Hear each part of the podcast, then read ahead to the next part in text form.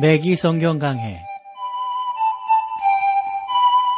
Thru the Bible 제공으로 창세기부터 요한계시록까지 강해한 매기 목사님의 강해 설교를 보내드리는 매기 성경 강해 오늘도 목동제일교회 김성근 목사님께서 말씀을 전해주시겠습니다. 애청자 여러분 안녕하셨습니까? 매기 성경 강해 자 오늘도 여러분들을 시부리서로 모시겠는데요. 14번째 시간이 되네요.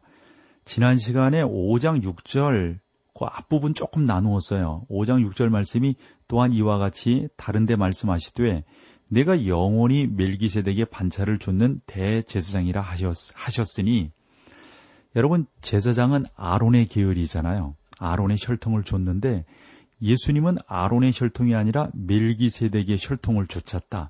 순서를 쫓았다 하는 거예요.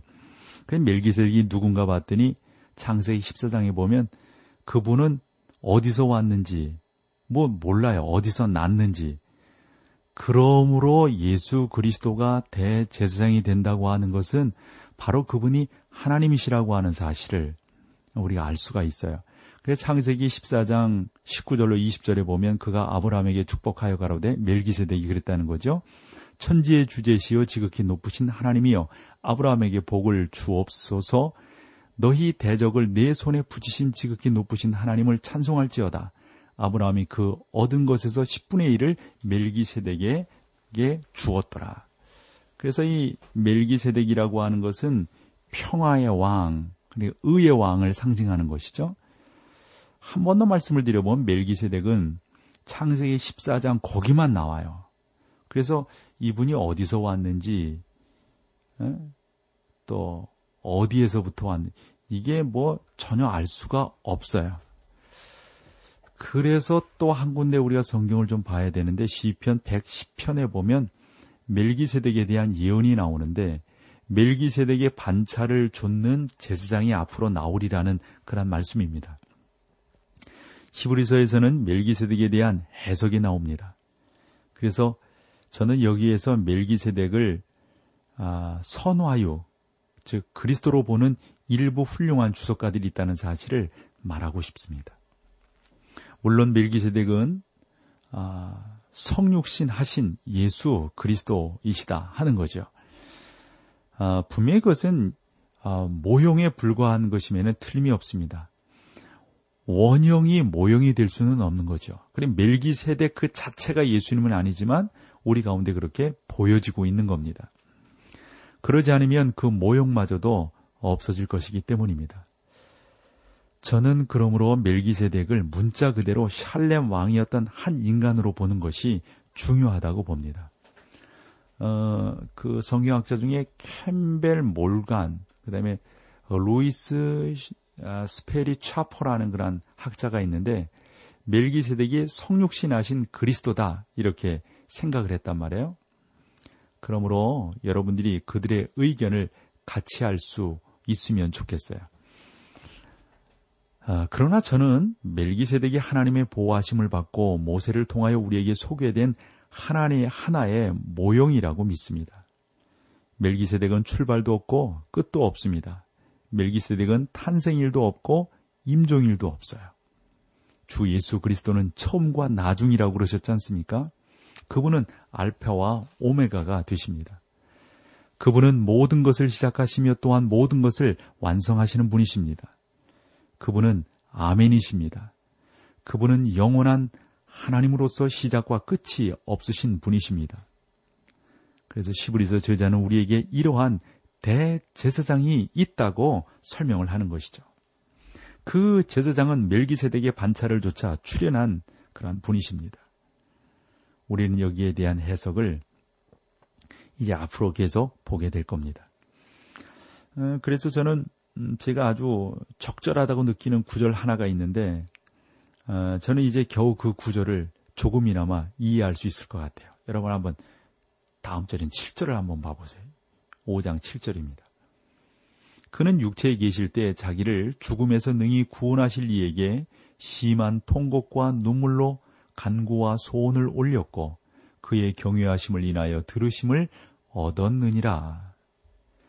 성경은 예수님께서 세 가지 경우의 눈물을 흘리셨던 것을 우리에게 소개하는데 예수님께서 눈물을 흘리신 때가 아, 뭐 또 있었겠지만 오직 성경의 기록은 세 번 나오고 있습니다. 한 번은 나사로가 무덤에서 있을 때 눈물을 흘리셨고 그때 비록 나사로를 달리 다시 살리실 그러한 분이셨지만 그러나 예수님은 인성을 가지셨기 때문에 너무 그 누이들이 슬퍼하는 그것이 동정하시면서 우셨던 것을 우리가 알 수가 있어요.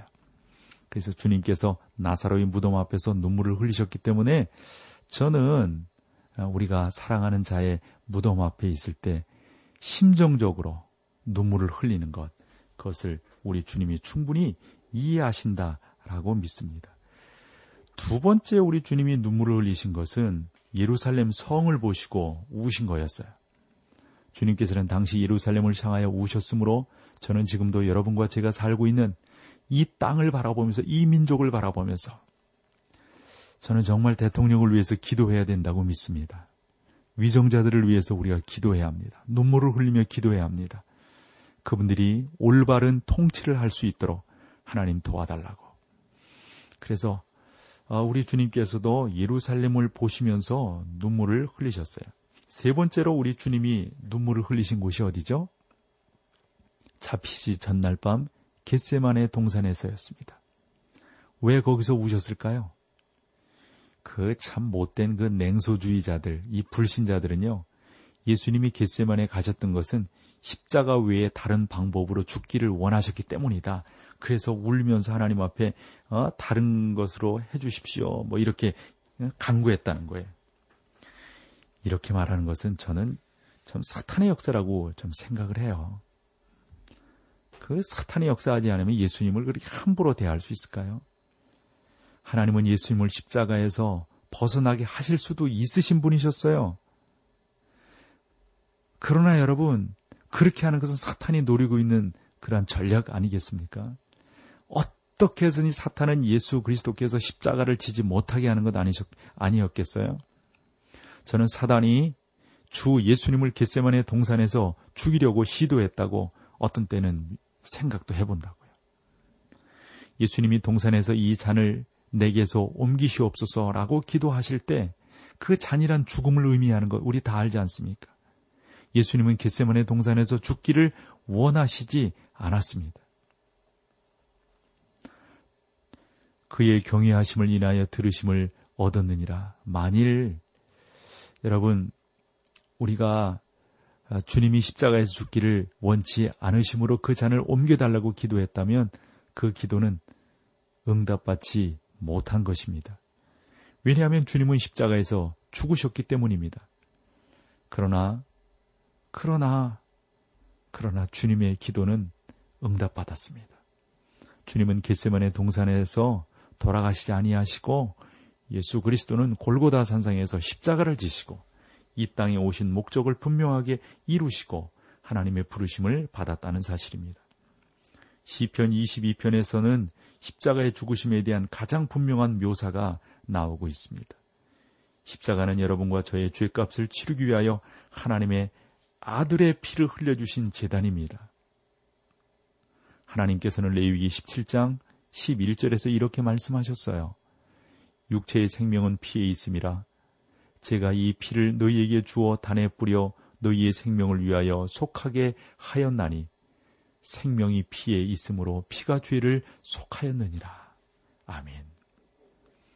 구약에서 짐승의 피로 드리는 제사는 죄를 가리울 뿐만 아니라 예수 그리스도의 피는 너희의 생명을 위하여 죄를 속하게 하였던 것이다. 라는 선포가 있는 겁니다. 그리스도는 십자가 위에서 피를 흘리셨는데 십자가는 하나의 재단이었습니다. 예수님은 한 번은 그 니고데모가 예수님에게 찾아왔죠. 요한복음 3장 14절에 그때 니고데모에게 그렇게 말씀하셨어요. 모세가 광해에서 뱀을 든 것과 같이 인자도 들려야 하리니 예수님은 겟세만의 동산에서 죽기를 원치 않으셨습니다. 저는 인간으로서 예수님이 기도하실 때 핏방울과 같은 땀을 흘리면서 우셨다고 생각을 합니다. 우리 주님은 죽음을 앞에 두시고 이러한 죽음을, 죽음으로 벗어나 십자가에게까지 이르게 되기를 기도하셨던 거죠. 이것은 십자가가 무섭거나 십자가가 아프거나 십자가가 뭐 피할 그런 대상이기 때문이 아니라 하나님 그 전능하시고 거룩하신 그 하나님이 죄의 형벌을 받는다고 하는 이 사실이 하나님의 속성으로서는 너무도 아팠던 사실이죠. 그래서 성경은 그 경외하심을 인하여 들으심을 얻었느니라 이렇게 말씀하고 있는 겁니다. 그래서 여러분 그 경외하심을 인하여라고 하는 표현은요. 두려움은 이 본소의 마지막 부분에서 나타나듯이 항상 잘못된 것은 아닙니다. 오히려 어떤 것을 두려워하지 않는 것이 비정상적일 때가 있죠. 저는 교회 안에서 좀 더 두려움이 필요하다고 생각합니다. 하나님을 두려워하는 것, 그건 하나님을 경외하는 겁니다. 지혜의 근본이 되신 하나님을 사랑하는 여러분들이 두려워하십시오.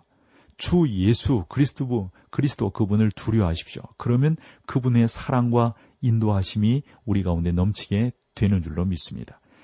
자, 여기서 찬송 함께 하시고요. 계속해서 말씀을 나누겠습니다.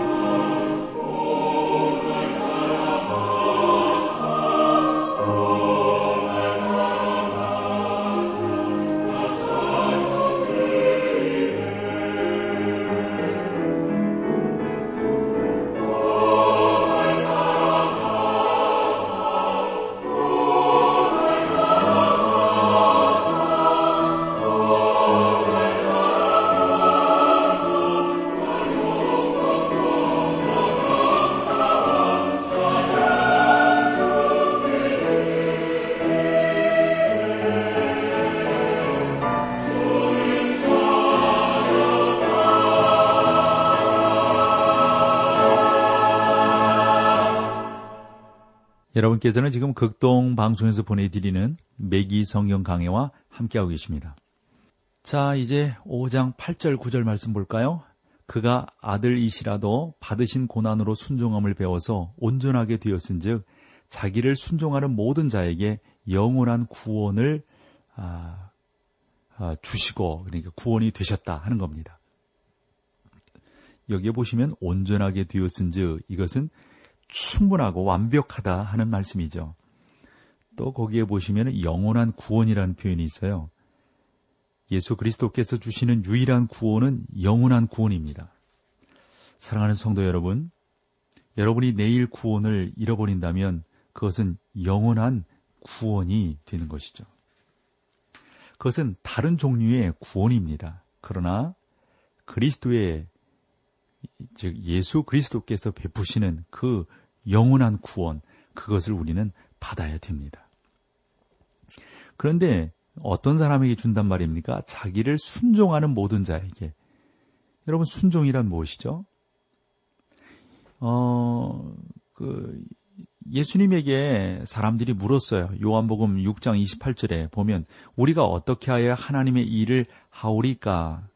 그랬을 때 예수님께서 요한복음 6장 29절에서 하나님의 보내신 자를 믿는 것이 하나님의 일이다라고 했습니다. 여러분 하나님께 순종하기를 원하시나요? 그러면 예수님을 믿으시면 됩니다. 이것이 바로 그리스도께서 말씀하고 계시는 사실이에요. 그렇게 순종하시면 그 순종으로 말미암아 여러분들이 구원을 얻게 되는 것이죠. 그러나 여기에 내가 이해하지 못하는 사실이 있음을 여러분들이 분명하게 고백하기를 원하는데요. 그가 아들이시라도 받으신 고난으로 순종함을 배워서 어, 여러분 생각해 보세요. 왜 하나님이 하나님 아들이 고난을 통하여 순종을 배워야 할까? 예수님이 그러한 필요가 있으실까 하는 거예요. 그런 생각 안 해보세요? 여러분, 예수님은 하나님이시잖아요. 순종이 뭔지를 아시잖아요. 이미 온전하신 분이 또 순종함으로 온전하게 되어야 할 필요가 있느냐? 그 저의 질문이거든요.